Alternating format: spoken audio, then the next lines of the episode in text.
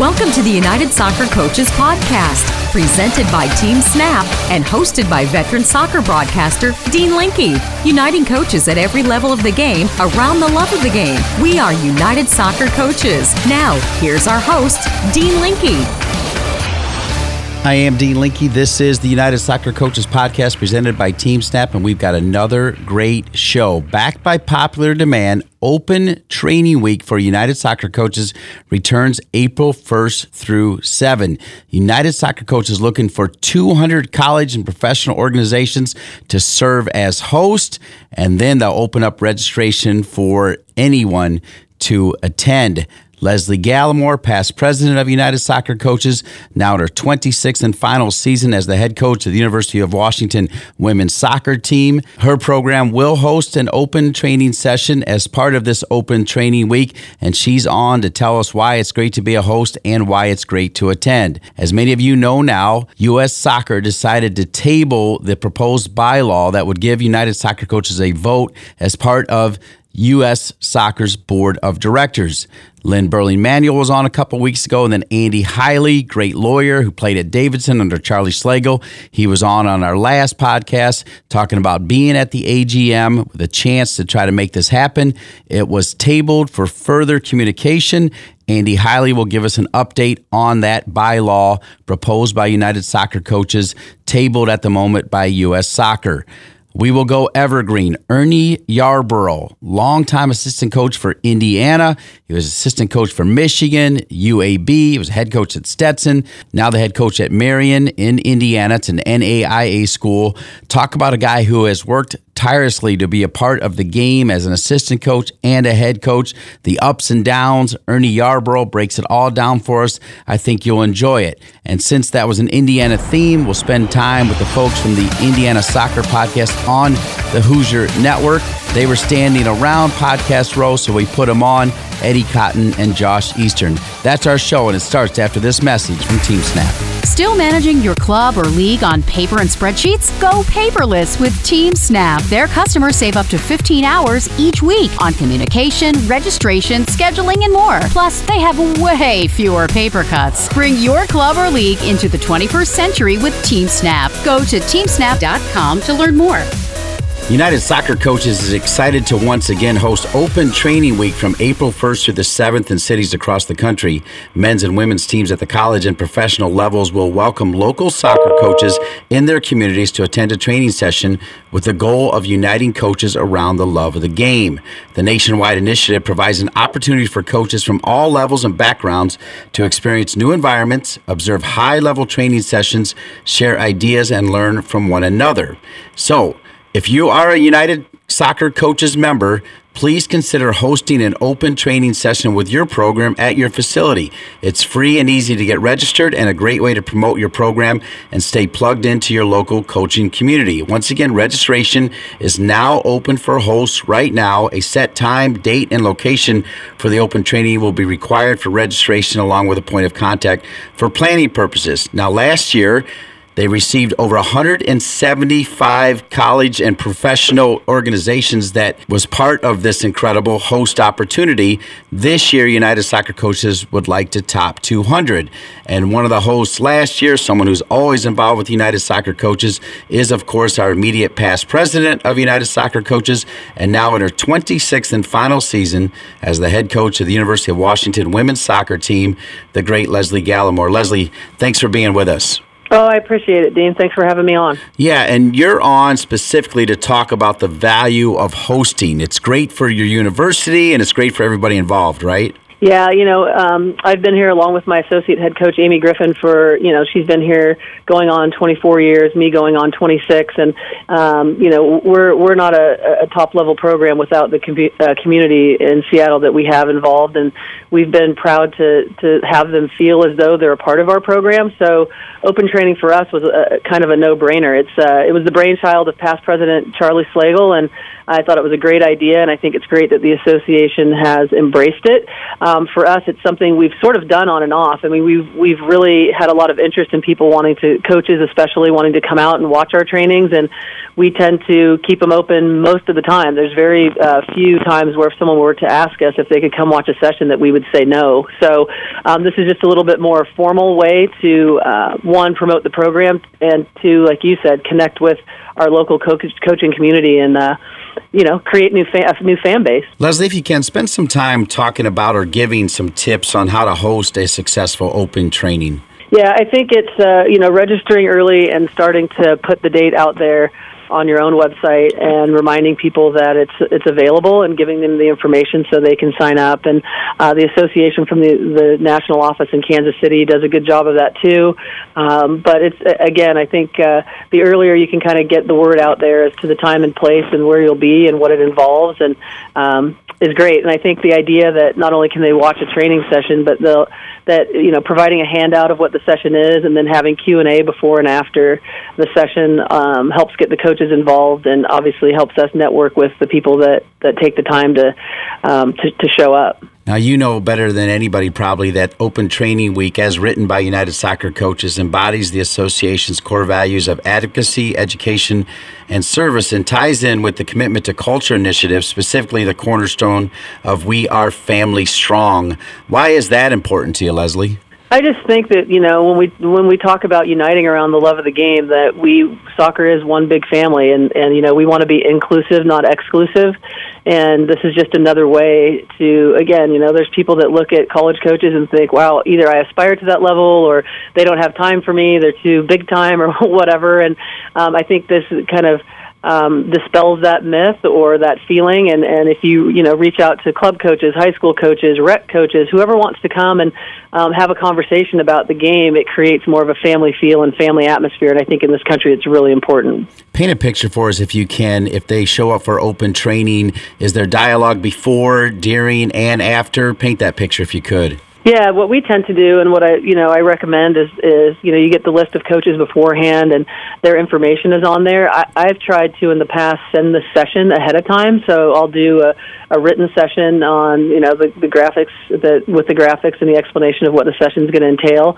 Um, and if I can't get it out ahead of time on email and kind of introduce myself, then for sure we'll have it when they show up that morning. We'll kind of talk through what we talk through with the players. You know what the expectations are, how it's supposed to go, why we're doing this particular session on this particular day, um, and then um, and then we'll go and, and get after it. And then once the session's over, I tend to have the coaches a little bit like as in coaching education is to ask them for some feedback, what they liked, what they thought was either confusing or where they thought maybe even I could have done better or been more clear, or how they thought the players did um, reacting to. Did they get better from the beginning to the end of the session? There's all kinds of ways you can frame it um, to make it a great and educational experience for everybody. So, if you have questions about United Soccer Coaches Open Training Week and specifically want to be a host, you can email membership at unitedsoccercoaches.org. Now, once they do get all the hosts, and again, we're hoping for more than 200, then it's about attendees. And there's a little kicker as well. If you're not a United Soccer Coaches member, you can register to attend one of the free sessions and get a free six month introductory membership. You can see firsthand the benefits that come with the United Soccer Coaches membership. And Lesle, from where you sit, this is great exposure to what United Soccer Coaches is all about. Hundred percent, you know, and and I, you know, members that do sign up, I encourage them to bring friends that are non-members so that they can get a, a feel for what the association provides um, to our membership and what a great advocacy group we are, and an educational group and a service group, um, and it, you know, I think it's a, a great way to connect to the community and and also to you know begin especially if you're early on in your career, to begin to network and just put yourself in a position where you have different educational opportunities maybe than the ones um, you've been used to. And, and our association certainly provides that. All right, so now you know Lesle Gallimore, University of Washington, 100% in on being a host. We want you also to host. And then those of you listening that want to attend, make sure you get up to date on every organization that is hosting. Okay, Lesle Gallimore reminding everybody she was one heck of a player, a U.S. national team player. She had a great career, 26 years now at Washington, a great advocate for United Soccer coaches, including being the president. And Lesle, you announced after the convention that this is your last and final year at Washington, 26 great years. Tell us uh, about that decision. Yeah, you know, it, it just makes you feel a little bit old, but I, I I feel like I still have a lot to give to the game and um, and I do feel like personally that I'm at a, a place in my life where you count 26 years at Washington, um, four at San Diego State, four at Cal, my alma mater as an assistant coach, and then the four years I played. That's 34 coaching Division One soccer and 38 as a coach and a player. That's a that's a big chunk of my life. And uh, if there's ever a time to to try something maybe different or to figure out a different way to have an impact, I just feel that uh, the timing is good for that. And I've been really blessed to sit in this chair for as long as I have. And um, most people would say, in, in you know soccer terms, that uh, it's been a good shift. And I'm hoping to make this last one count and leave this place the way it deserves to be left, which is um, better than I found it. And um, you know, it's it's emotional for for all of us because it's it's been such a special journey. Um, but it's uh, I'm also excited about whatever the future holds for me, which I don't know what that is yet, and I I've got some time to think about it. But I do know that um, I'm excited to um, expand my horizons a little. Yeah, and for those of us who know Lesle Gallimore even just a little bit, uh, you know that whatever she does, it'll be done in a first class fashion with integrity. Lesle Gallimore, great way to kick off our show. Thanks so much for being with us. I really appreciate it, Dean. Thanks. Okay, we go from Lesle Gallimore, the immediate past president of United Soccer Coaches, back to Andy Haile, who is a board member for United Soccer Coaches, one of three at large board members, particularly because he is such an accomplished lawyer. And if you remember hearing from Andy Haile in our last podcast, he was headed to the AGM for U.S. Soccer to try to get a bylaw passed that would give United Soccer coaches a direct vote as part of the U.S. Soccer Federation Board. That was tabled for further discussions. We'll get an update from Andy Haile after this message. Looking for ways to improve your training sessions? Kwik Goal has supplied the highest quality soccer goals, seating, field, and training equipment for over 30 years. From backyards to the world's greatest pitches, Kwik Goal has products essential for every level of the game. As an official partner to the United Soccer Coaches and technical partner to U.S. Soccer, Kwik Goal knows what equipment you need to take your game to the next level. Visit kwikgoal.com to satisfy all your equipment needs. Welcome back to the United Soccer Coaches Podcast presented by Team Snap. I want to thank Lesle Gallimore, past president of United Soccer Coaches, for starting the show. As promised, we're rejoined by Andy Haile. He is on the board of directors for United Soccer Coaches. As you know, the past couple podcasts, we've been focused on the proposed bylaw by United Soccer Coaches with U.S. Soccer. And Andy, why don't you start by kind of resetting what this is all about? Thanks, Dean, for having me on the show. And uh, just to give a little context, the United Soccer Coaches is a member of the United States Soccer Federation. Uh, we're one of hundreds of members, but within that organization, there are only two members that don't get to vote for a representative on the board of directors. It's the United States, uh, excuse me, United Soccer Coaches Association the United States Armed Forces Sports Council. And so we were looking to amend the bylaws of the U.S. Soccer Federation to allow both those organizations to vote for a director. Okay, now with that, uh, you've heard us reference tabled or deferred. Tell us exactly what happened out in Arizona at the U.S. Soccer Annual General Meeting. Okay. Well, there are five groups really that have representation on the board of directors. There's the professionals, there's the uh, adult council, the youth council, and uh, the athletes council. And then the fifth group is called the at-large council, and, and that's what we're a group of, the uh, a member of the the at-large council. All those other groups have representatives on the board. The at-large council has one representative on the board, but even though we're a member of that group, we don't get to vote for that board member. So what happened at the annual meeting was that essentially we had to get a two thirds vote from all the other members to approve our bylaw proposal to allow us to vote for the at large member of the board. Uh, when the discussion occurred, uh, the Athletes Council raised some concerns and said, We're not sure of all the implications of this bylaw change we'd like to refer it back to the Rules Committee to study what would be the results of this bylaw change. And so ultimately, that motion to refer it back to the Rules Committee was voted on, and our substantive motion about whether to amend the by- bylaw to allow us to vote was not actually voted on. So uh, what happened was it got sent back to this Rules Committee, and it'll be reconsidered at the next annual meeting, which unfortunately is a, a year from now. So until that point, uh, we, as kind of the voice for coaches, uh, don't get to vote for a board member on the U.S. Soccer Federation board. Uh, hopefully, a year from now, we'll get this bylaw approved. It'll come out of the Rules Committee, and uh, we'll get the two thirds vote we need. But until that point, we still don't have a vote. What was your reaction and the other members of United Soccer Coaches when that went down? And follow that up with what uh, you're going to need to do here now in the next year. Well, we were disappointed. I mean, we felt very optimistic uh, after meeting with all of the different councils that I mentioned. Uh, nobody raised any objections or any concerns. We met with each of those groups individually before the the general meeting where the vote occurred. And uh, so going in, we felt relatively optimistic, but kind of like in a soccer game, you never know what's going to happen. Uh, and so, you know, this issue was raised at the meeting. It had not been raised before. Uh, and so we were disappointed. And, and I will say, so were several other members of the U.S. Soccer Federation. There was a lot of support uh, expressed by other uh, members uh, for our position. But ultimately, you know, that substantive issue about whether to extend the vote to us was not decided or voted on, and we were kind of caught up in this procedural issue.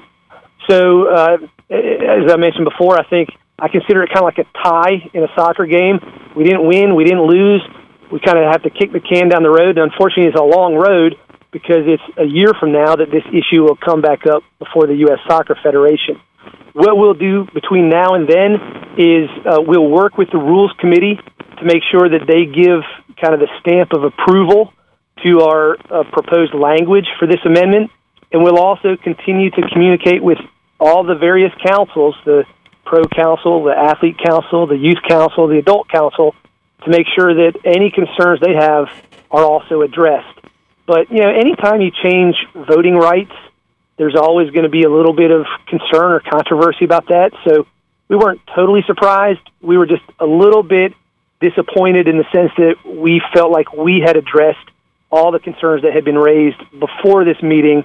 And then it was only in the meeting that this new concern was brought up for the first time. Final thoughts for our members on how they can help or get involved or anything that you definitely want us to know? Well, I guess, you know, the, the individuals who attend these meetings are the executive directors or the presidents of uh, youth soccer associations and adult soccer associations, uh, the representatives from the MLS, the representatives from uh, USL, and they're athletes.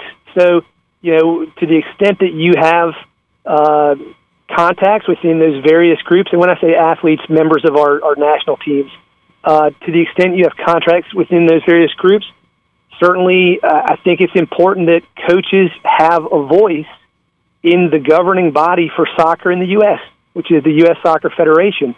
So let those people know that you think that the vote should be expanded to include United Soccer Coaches Association and uh, the U.S. Armed Forces uh, Sports Council because they bring, they and, and we bring uh, different voices to the table. And the underlying reason why we don't have a vote right now is because we don't register players but we think it's important that coaches are directly represented in the body that governs soccer in the U.S. So that's why we're pushing for this. And so, again, if, if any of our members have connections with people uh, in these various organizations that comprise the U.S. Soccer Federation, please let them know that you think it's important that coaches have a direct vote uh, and a say in what happens with soccer in America. Once again, a great update from Andy Haile, one of 10 members on United Soccer Coaches Board of Directors, reminding you that Andy, actually former soccer player, played for Charlie Slagle, former president of United Soccer Coaches at Davidson from 90 to 93. After Davidson, he lived in Japan and attended law school in Stanford. He practiced corporate and tax law for 10 years, and now he is a big time professor at the Elon Law School in Greensboro. Andy, thanks uh, for all you do, and we'll look forward to tracking this uh, a year from now to see if uh, we can get this bylaw passed. Appreciate you being on. Dean, thanks for having me on, and, and I look forward to reporting success next time I'm on your show. Thank you, Andy. Coming up next, an interview with Ernie Yarborough, the ups and downs of being a soccer coach, particularly at the collegiate level, the highs and the lows. Ernie Yarborough's experienced it all. You'll enjoy his interview that we did in Chicago as part of the United Soccer Coaches Convention. Ernie Yarbrough, head coach at Marian. It's an NAIA school in Indiana. Ernie is next. United Soccer Coaches provides programs and services that enhance, encourage, and contribute to the development and recognition of soccer coaches, their players, and the game we love. Join today. Visit unitedsoccercoaches.org/join. The United Soccer Coaches podcast presented by Team Snap. Some great evergreen material here on Podcast Row as part of the 2019 United Soccer Coaches convention. I got to admit, I saw Ernie Yarborough walk by me earlier, and I'm like, man, I want to talk to him because I've known him forever, and he knows that it's not easy to be a coach. It's not easy in this business. There's ups and there's downs, and then downs and then ups and everything else. And Ernie, I want to walk you through that because you, you still do it all with, I mean, just a smile. I mean, you've got a great soul, so it's great to be with you, my man. Well, I appreciate it, Dean. Thank you very much. You've been a fan of yours for a number of years, and obviously the great work you do with the Big Ten is is tremendous for the league and not only for us but for the sport. I know you're branching out to do some other sports with both the Big Ten Network as well as I think now the ACC opportunities you get down in Chapel Hill and. It's been great to see you on air all the years and, and develop the great friendship we have. Yeah, no, I love it. I really do. So let's hear your story, okay? You grew up where and what other sports did you play? When did you know you were going to be a goalie? Well, I grew up in South Jersey, a small town between Atlantic City and Cape May down the coast, what they would call the Jersey Shore, although MTV depicted that a little differently than maybe I had. um, but I did a, a, lot of activities, you know, growing up. I'm a big believer in, in diversifying your athletic opportunities. Uh, was a big baseball player, played some basketball, obviously played soccer at the time. Uh, was a big sailor. A lot of people don't know that about me. Wow. Uh, nationally competitive in that as well, and, and I'm a pretty good golfer too. Uh, but that came from when I moved to Florida, so that, that part's later in the story. Uh, but when I the soccer piece came probably about 11 or 12 years old. You know, a couple local families wanted me to play, and the goalkeeping piece came about like anything else. We needed someone to, to step in and take the role, and you know, I thought it was a great opportunity to kind of lead from the back, if you will, um, and kind of fell in love with the opportunity to be the man to make plays and and be counted on to make plays, and, and so that kind of is how it started. I then moved to Florida for high school, my ninth grade year.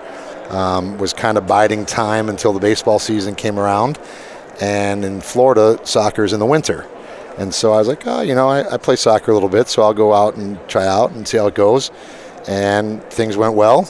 Uh, made the JV team my freshman year. Um, was the third or fourth string keeper there, and eventually by the end of the year became the starter and never sat in high school again. Became the starter of varsity my sophomore year and went well after that, and certainly, obviously, things, you know, kind of tailspin from there into getting recruited by IU and playing for them for five years, and then fortunate enough to play for a year and a half as a what now is a semi-professional, I guess, uh, before getting back into coaching. So obviously you're a great athlete because phenomenal athletes play and go. I mean, you're yeah, coming up sure. in an area. I mean, Tony Meola, you know, was drafted in Major he League was. Baseball, right? Brad Friedel was a pretty good athlete uh, as well. I mean, Kasey Keller. I mean, you man, you talk about coming up in an era, big time goalies. Why Indiana, Ernie? Because I know nobody bleeds it like you do now, but uh, why back then? You know, it's interesting. Growing up on the East Coast, um, you have a lot of different schools that you're looking at and different personalities that you're around you know, I was growing up in the era of the Big East coming alive. You know, I was a big Villanova basketball and Rollie Massimino and Lou Carnesecca with the sweaters and John Thompson with the towel and all those personalities. And I always said I wouldn't go to Indiana because Bobby Knight coached there. Mm-hmm. And I, that was the chair throwing era and sure. different things that were going on.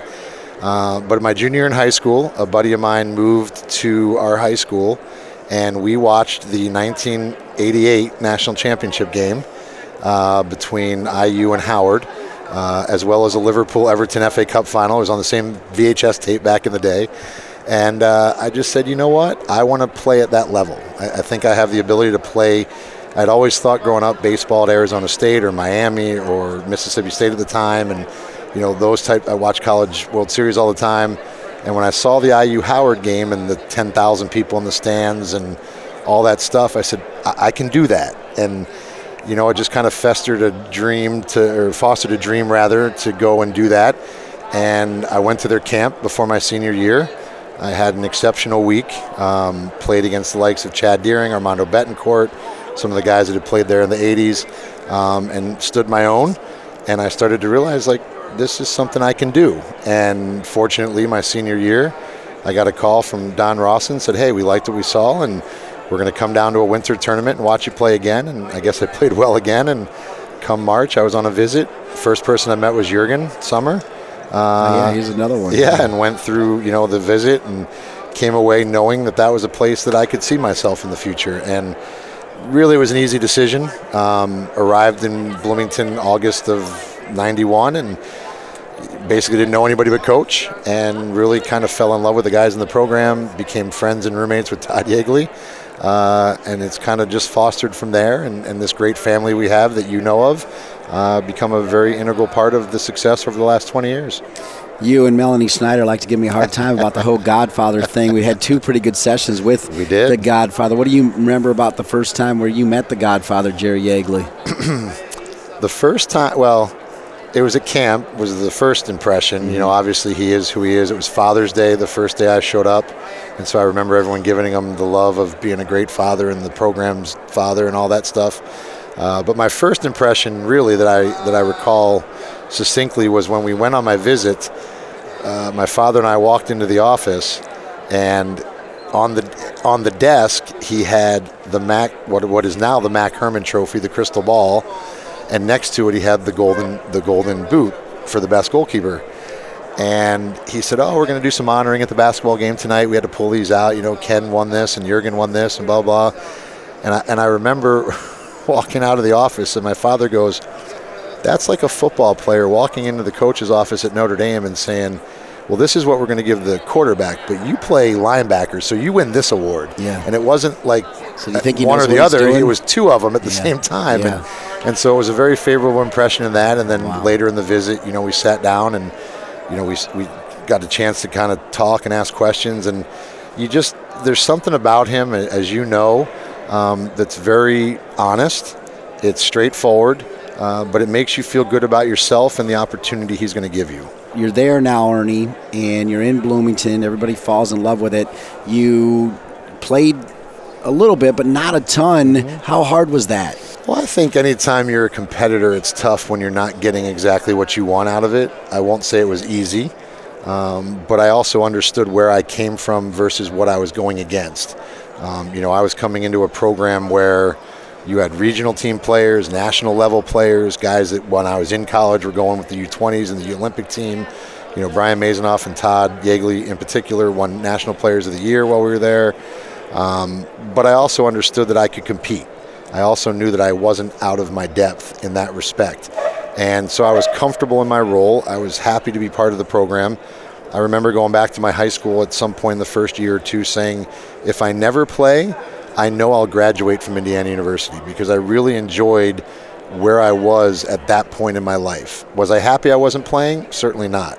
But at the same time, I knew I had a role. I knew that what I was doing was important. And I knew that if I did things correctly over the course of the next three or four years, there was going to be some opportunity for me in something. Whether it was going into soccer, who knows? But more importantly, getting an education, getting the opportunity to know people who could help you down the line, and all those things that you talk about with players now, making sure they're taking care of their relationships as they go through. Um, and that was the thing Coach was very honest about. You know, there was never a, a, a never a hey, you're going to do this or you're going to do that. This is what we see you as. This is what we expect. Anything else you can do from there on is going to be up to you.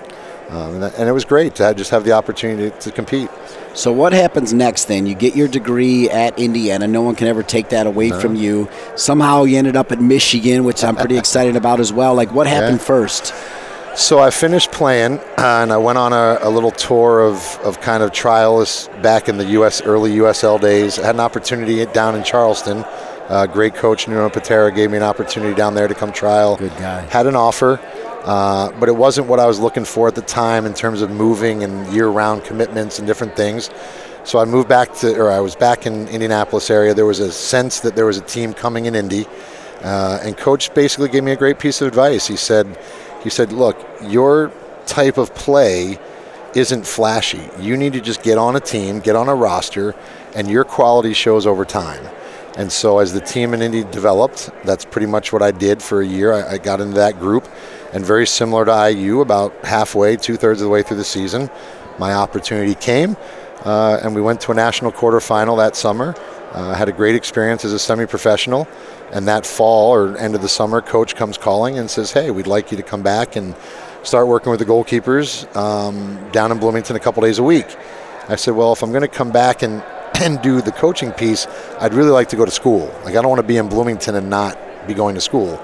And so I had an opportunity to go to grad school. Uh, took that, was there 97 to 99 as a volunteer assistant in the era when volunteers couldn't be paid at all no camp, no in department opportunities, no campus opportunities. So I, I did a lot of coaching in club, um, traveling to camps, worked at, you know, I remember John Rennie at Duke, uh, worked at his camp for, for a summer. Um, and when he, when he got my application, he called me and he said, Why do you want to work at Duke?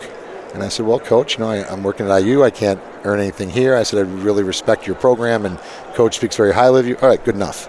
Like, I think he thought I was a spy. like Jerry was sending me down there as a spy. But right. it worked out. Uh, you know, 97 to 99 were kind of some of the best teams we ever had there. I think Coach referenced today in one of his talks about being 23 and 0. No one had ever done that. Um, and I can remember sitting on that bench and we lost. And it took me about 30 seconds to a minute to realize that we didn't have a chance to get the goal back because we lost in overtime. And we had won every game. And so I was like, oh, we'll get, you know, wait, that's not going to happen. And so I had the conversation with my father after the game. We had lost in the final four my freshman year. We lost in the final my fourth year at IU to Virginia. And now we've lost in the semifinal my first year coaching. And I remember looking at my father and saying, I'm just not meant to win a national championship. This isn't going to happen. He said, just remember how good it'll feel when you do. Mm-hmm. And fortunately enough, 98, uh, we had another fabulous team. Um, and we're able to win that year over Stanford. And, uh, and Corey Woolfolk, a good friend of mine now who worked at Michigan with me, was on that team. And Jaime Clark and some of the other guys that played there. And Bobby was coaching a great team, great game for us. Uh, and then to be able to repeat 99 was fabulous. So, you know, that kind of steamrolled things moving forward as a coach. Uh, then a great opportunity came in 2000 to work with Steve Burns and kind of start the program at Michigan. So you were there the first year? I was. Wow. I, I came in, uh, Steve hired me in basically the end of May, beginning of June. I took the summer to work camps and things, and I moved up there with my family or my wife, my girlfriend, soon to be fiance wife at the time, uh, in uh, the end of July. We started the program in August, and you know, within four years, we were playing in the quarterfinal against Santa Clara, and so.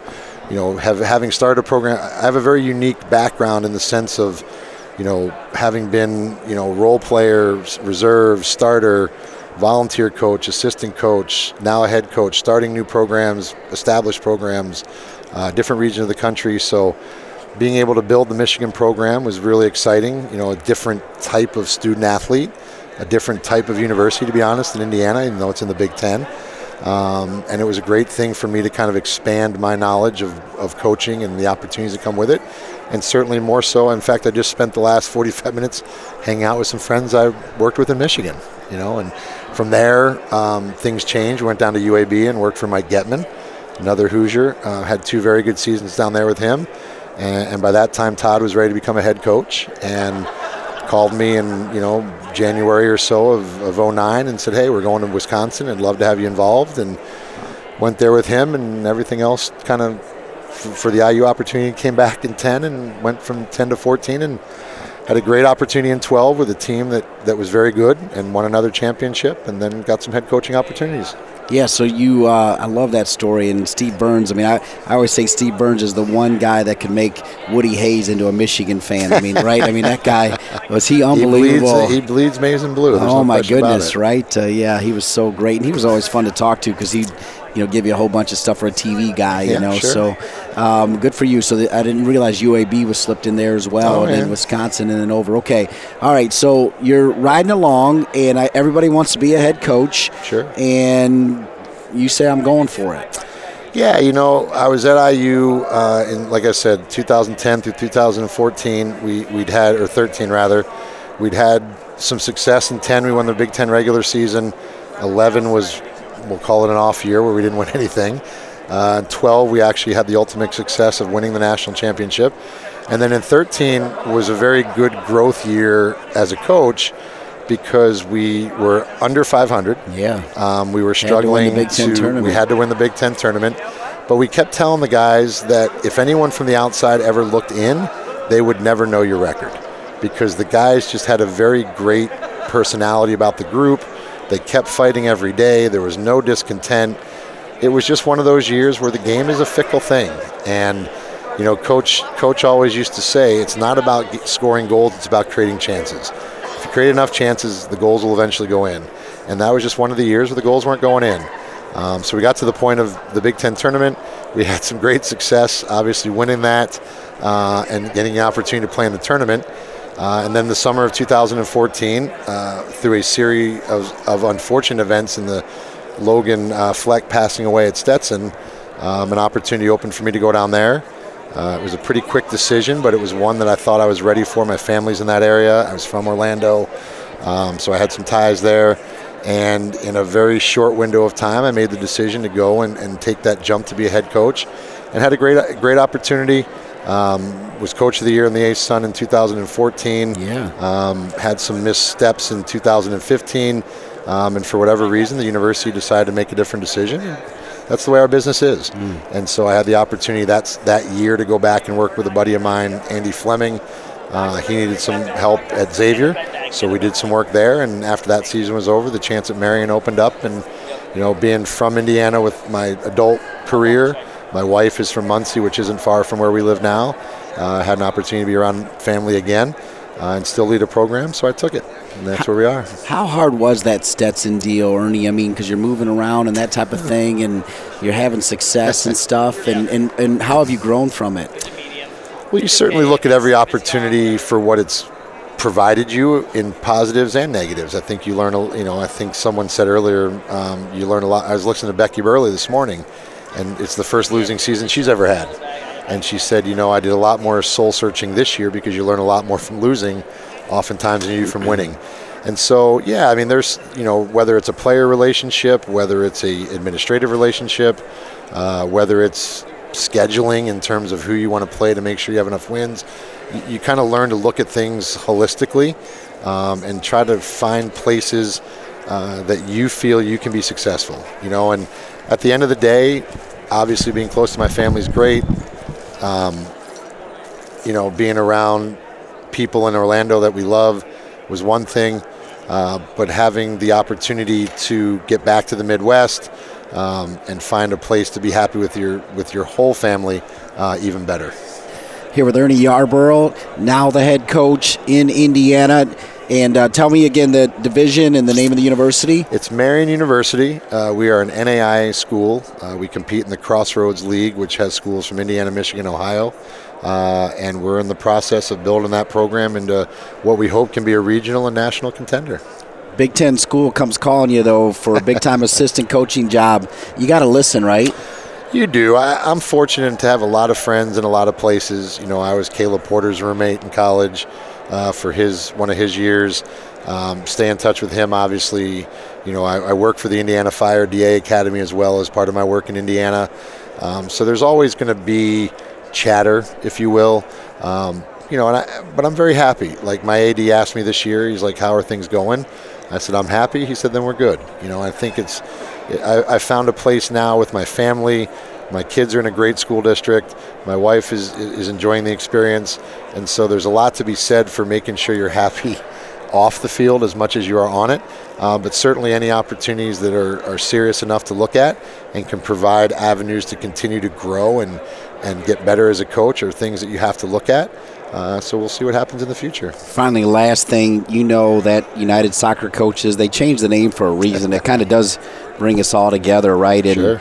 To be reflective, uh, we got to hang out with the Godfather in a couple sessions. He doesn't always do that kind No. of stuff. No, it was no. pretty neat, right? Yeah, you know, it's interesting. I, I've known him obviously now for the last 25 ish years, and uh, I've seen him in every possible scenario. Um, the one thing I will say, and I tell this to everybody that asks me about coach, I've never met someone, yourself included, um, who's ever had a bad thing to say about him as a person. You may not agree with the soccer, you may not agree with the tactics and, and the results here and there, but when it comes down to who you are as an individual, the character piece that you heard a lot about today, you know, the thing that Becky Burleigh talked about in her sessions, the thing that Colleen Hacker and uh, and is it why forget Allison the other Wilbur, woman, yeah. she was talking about, and then obviously Anson and Coach, and that doesn't change. He's he, he is who he is. He's been that way his entire life and career, um, and and I can't think of someone better for me um, to have had at that age in my life, as well as a mentor through my career. Uh, and I've had the fortunate opportunity to be around a lot of great coaches, not just in soccer. You know, working at Michigan, working at Wisconsin. You know, obviously working in Indiana, you have a lot of great coaches in general, um, and you pick pieces from everybody. Uh, but at the end of the day, it's how you handle people. Uh, and I really feel that Coach, in his role as a man manager, uh, was spectacular. And I think you saw a lot of that today. And the opportunity, and I put it on Facebook and, and linked you into that as well, uh, and just basically said, you know, what a great opportunity for everyone else to see that. Um, you know, even Todd, it was funny even seeing Todd on the stage and, and Coach telling some stories about his younger years. Yeah. And even his reaction was like, "Hey, we tell these in the in the Indiana family, Right. But now you're talking about them kind of on a nas- Yeah. national stage. Let it and, out there. And to see Todd uh, have those kind of uh, reactions was kind of funny because I've known him quite a while as well, and it's just great to see them get recognized for what they are. They're a great family. It's not just the coaches; it's the wives, it's the children. Um, and I'm very fortunate to have them in my life. I'm very fortunate to have the IU soccer family, uh, the extended family, the coaches, the people that we meet here um, as, as mentors and friends. And, you know, I kind of pinch myself every time I come to one of these and be like, how did I get here? I'm just Yeah. some, as I like to say, I'm just some fat kid from Florida that was good in goal. no, I, here's the thing, Ernie. Like, uh, and you can attest to this. I've known you a long time. We've never done this, No. but I'm not kidding. I knew it was going to be great, and I can tell you it was better than great. You know, you and I have hung out without the microphones in front of our face enough. Uh, but no, I, I really enjoy what you do. I think it's great for the sport. I think you have a great passion for what you bring to the conference, what you bring to the events that you do, uh, and your voice has started to resonate as kind of that that piece that is Big Ten soccer. I really enjoy that. Oh, you're kind, man. This was great. Good All right, stuff, I man. Best to your Thanks, Dean. family. Appreciate it. All Thank you right, very much. Ernie Yarborough. He's one of the best. All right, we'll have more from Podcast Row coming up as the Indiana Soccer Podcast on the Hoosier Network with Eddie Cotton and Josh Eastern. Gotta go Indiana following up Ernie Yarborough, right? They're next after this message. Team Snap's awesome. I have five teams on Team Snap. There are no questions asked by the players, the parents. Very easy to use. Very, very, very easy. Simple to use. Everyone, you know, everything's right there. Messages, availability, boom, boom, boom. I've looked at other at other things, and I think TeamSnap sets the bar for this type of team management software. It's the best that I found. Welcome back to the United Soccer Coaches Podcast, presented by Team Snap, part of our Evergreen edition on Podcast Row at the 2019 United Soccer Coaches Podcast, where there's about 10 different podcasts going on. We've talked to all of them. You've heard from different ones every week here as we've gone on, pushing toward another college soccer season. If it started tomorrow, I would be happy. I think these guys would be happy as well. They're not on Podcast Row. They should be, though, because they're great. It's Indiana Soccer Podcast on the Hoosier Network. Eddie Cotton, Josh Eastern, they're legends in Bloomington. and now I get to hang out with you guys, and I've enjoyed getting to know you. And part of the reason is I appreciate great college soccer, right? And the Indiana Hoosiers coming off an incredible year, the double, the MAC Hermann Trophy winner. I don't know if you heard, but I was kind of pushing Gutman a little bit during the season. I mean, he had some absolutely fantastic plays in the semifinals the Big Ten tournament. That goal against Maryland, I mean, you're not going to see a better one in college soccer. And the goal call itself was incredible. Wow, like, ah, you're sweet. No, the, you're asking the question, how does he do it? I mean, no one really knows how he does it, but he, he made, made this season a cakewalk. All right, so that's the voice of Eddie Cotton. The voice you just heard a second ago was Josh Eastern.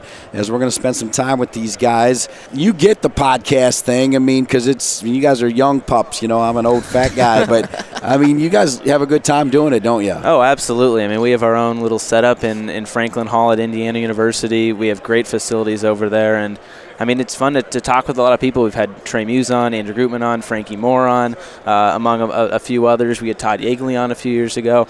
It's just fun to talk to a lot of these people and get kind of in depth with them because you guys also call the games, right? Mm-hmm. Yep, we are, we do the BTN Student U broadcast as well. Whenever you don't get get, get the call, uh, and we cover the team as well. But the insight we're able to get on the podcast network has been it's been special because you get these guys just to dive into stories about how they got into soccer, what Indiana soccer's like, and also the weird stuff about Todd Yeagley as a head coach and his very unique quotables that you can only get on our podcast. So uh, it's been interesting insight for a program that's so great to hear how weird it is as well. And do I have this right? You guys kind of flip flop sometimes where. Like one guy will do play by play, one guy will be an analyst. Is that right? Yes. Yeah. Okay. Tell me why you guys do that. Um, I think we both know the team well enough where I think we can kind of go back and forth. I, this is my third year officially covering the team. You've covered it basically yep. just as long. We've followed the program for all four years we've been at Indiana and we both like to do play-by-play. We we enjoy doing that, but we also like sitting in the analyst chair and kind of breaking down what what Yeagley's doing, what what kind of changes he he, he needs to make on the field, and just kind of fun to, to to dive into that stuff. And also with that, I mean, we're doing this because we're college students and not for long though, and we're looking for careers and doing being an analyst and doing play-by-play. Great for us to get repetitions. And if anyone's listening and wants to hire a college student to cover soccer in any way, let me know. My hit, my hit my Twitter DMs. He's serious, by the way. He says that all the time, and uh, we love hearing that. And Eddie, I got to admit, like I, I never know if you're serious when you learn you're doing it, or if I'm doing it, or if you're saying, "Hey, I think we're going with an upgrade. We're going with student U today for this big game." I love when you do it. I just slightly love it more when I do it. well said. I always uh, get a chuckle when I see that. And uh, by the way, I didn't get mentioned uh, when you listed all your guests on the podcast, but I had a good time being yes, on your podcast. No, yes, we we loved having you on. It was right before the Big Ten tournament, yeah. kind of breaking down. Uh, you, you were our biggest get. Not anybody. oh, you're so, It's, it's you and, and soon to be Celtic legend Andrew Gutman. They're like tied. Yeah. So okay, let's talk about that. You're here to cover the draft, right? Griffin Dorsey decided to turn pro. Rico's here, as you call him, Rece Buckmaster. What is the deal with Gutman? Uh, are they going to say his name, or is he saying he's going over there? What's going on with all that? It, it sounds like he's pretty close to a deal with Celtic. He okay. went on trial at the end, just before Christmas, at the end of December uh, with Rangers over there. And we didn't really hear about Celtic until a few days before the draft. And all of a sudden, Celtic came in, and now he's kind of weighing those offers. But seems like he's going to go to Celtic, which is top of the Scottish Premiership right now in the Champions League, or was in the Champions League now now in Europa. But I mean, that's huge for an Indiana University athlete. And what it seems like is the Chicago Fire didn't really ante up the, the proper funding for Gutman to stay in MLS. And that's kind of disappointing to see, uh, having the MAC Hermann not stay in American soccer, but it is incredible for American soccer as well to see a guy like that go from Indiana University to potentially playing Champions League soccer with Celtic. Incredible year for Indiana. They beat Maryland twice during the regular season, but it was the Terps' time. I got to believe you guys were heartbroken with that result. Yeah, I mean that was that that Friday night game against Maryland was a little bit shocking to both of us because they they just didn't have it for that one night. And I know it's soccer and anything can happen on, on, on any given night, but it kind of shocked us a little bit. We went we we were out there as well, and because we followed this team all the way, and it's been so fun to to uh, do that. But I don't know, it was, it it was kind of weird on Sunday. We were like, all right, we're just going back to the airport, and that's about it. Yeah, and also it, it's a little odd with the dynamic of being a journalist covering the team. You're not supposed to be a fan of the team, but you still root for their success because that means you get opportunities. So if they if they make the national championship, Josh and I are both writing stories from the national championship. But we went down on the field and talked to the players after the game, and Danny O'Rourke actually came up to assistant coach for Indiana and apologized to us for losing. Mm. And I thought that was one remarkable that anyone would do that. We Yeah. immediately were like, no, no, no, no, you don't need to apologize, sir. Like, you guys put in all the effort. This this is all you. But Yeah. it just shows kind of the the mentality of the coaches and players. They just want to make people happy. and Yeah, and, and the appreciation they have for us. I mean, we've just just walking around here talking with a few coaches. They they say thank you for your coverage because they they absolutely love it. I know. Well, you guys do a great job for sure. And I don't think you have to apologize for being a fan. It's part of the passion of what you love doing. You know, I certainly don't apologize for it and never will. So make sure you guys don't. Uh, listen, I've really enjoyed getting to know you. It's even better to spend time with you guys in person, you know, and. Uh, uh, come see me after the draft if you can, and thanks for being with us. Eddie Cotton, Josh Eastern, they're part of the Indiana Soccer Podcast on Hoosier Network. Good stuff, guys. Keep Thank it you. up. Thank you very much. Thanks to the folks from the Indiana Soccer Podcast, Ernie Yarborough, head coach of Marian and NAIA, Lesle Gallimore, past president of United Soccer Coaches, and Andy Haile, at large board member for United Soccer Coaches. Special shout out to Michael Knipper, communications officer for United Soccer Coaches, and all the great folks at United Soccer Coaches. We'll see you back here in two weeks for another edition of our United Soccer Coaches Podcast, presented by Team Snap. United Soccer Coaches provides programs and services that enhance, encourage, and contribute to the development and recognition of soccer coaches, their players, and the game we love. Join today. Visit unitedsoccercoaches.org slash join.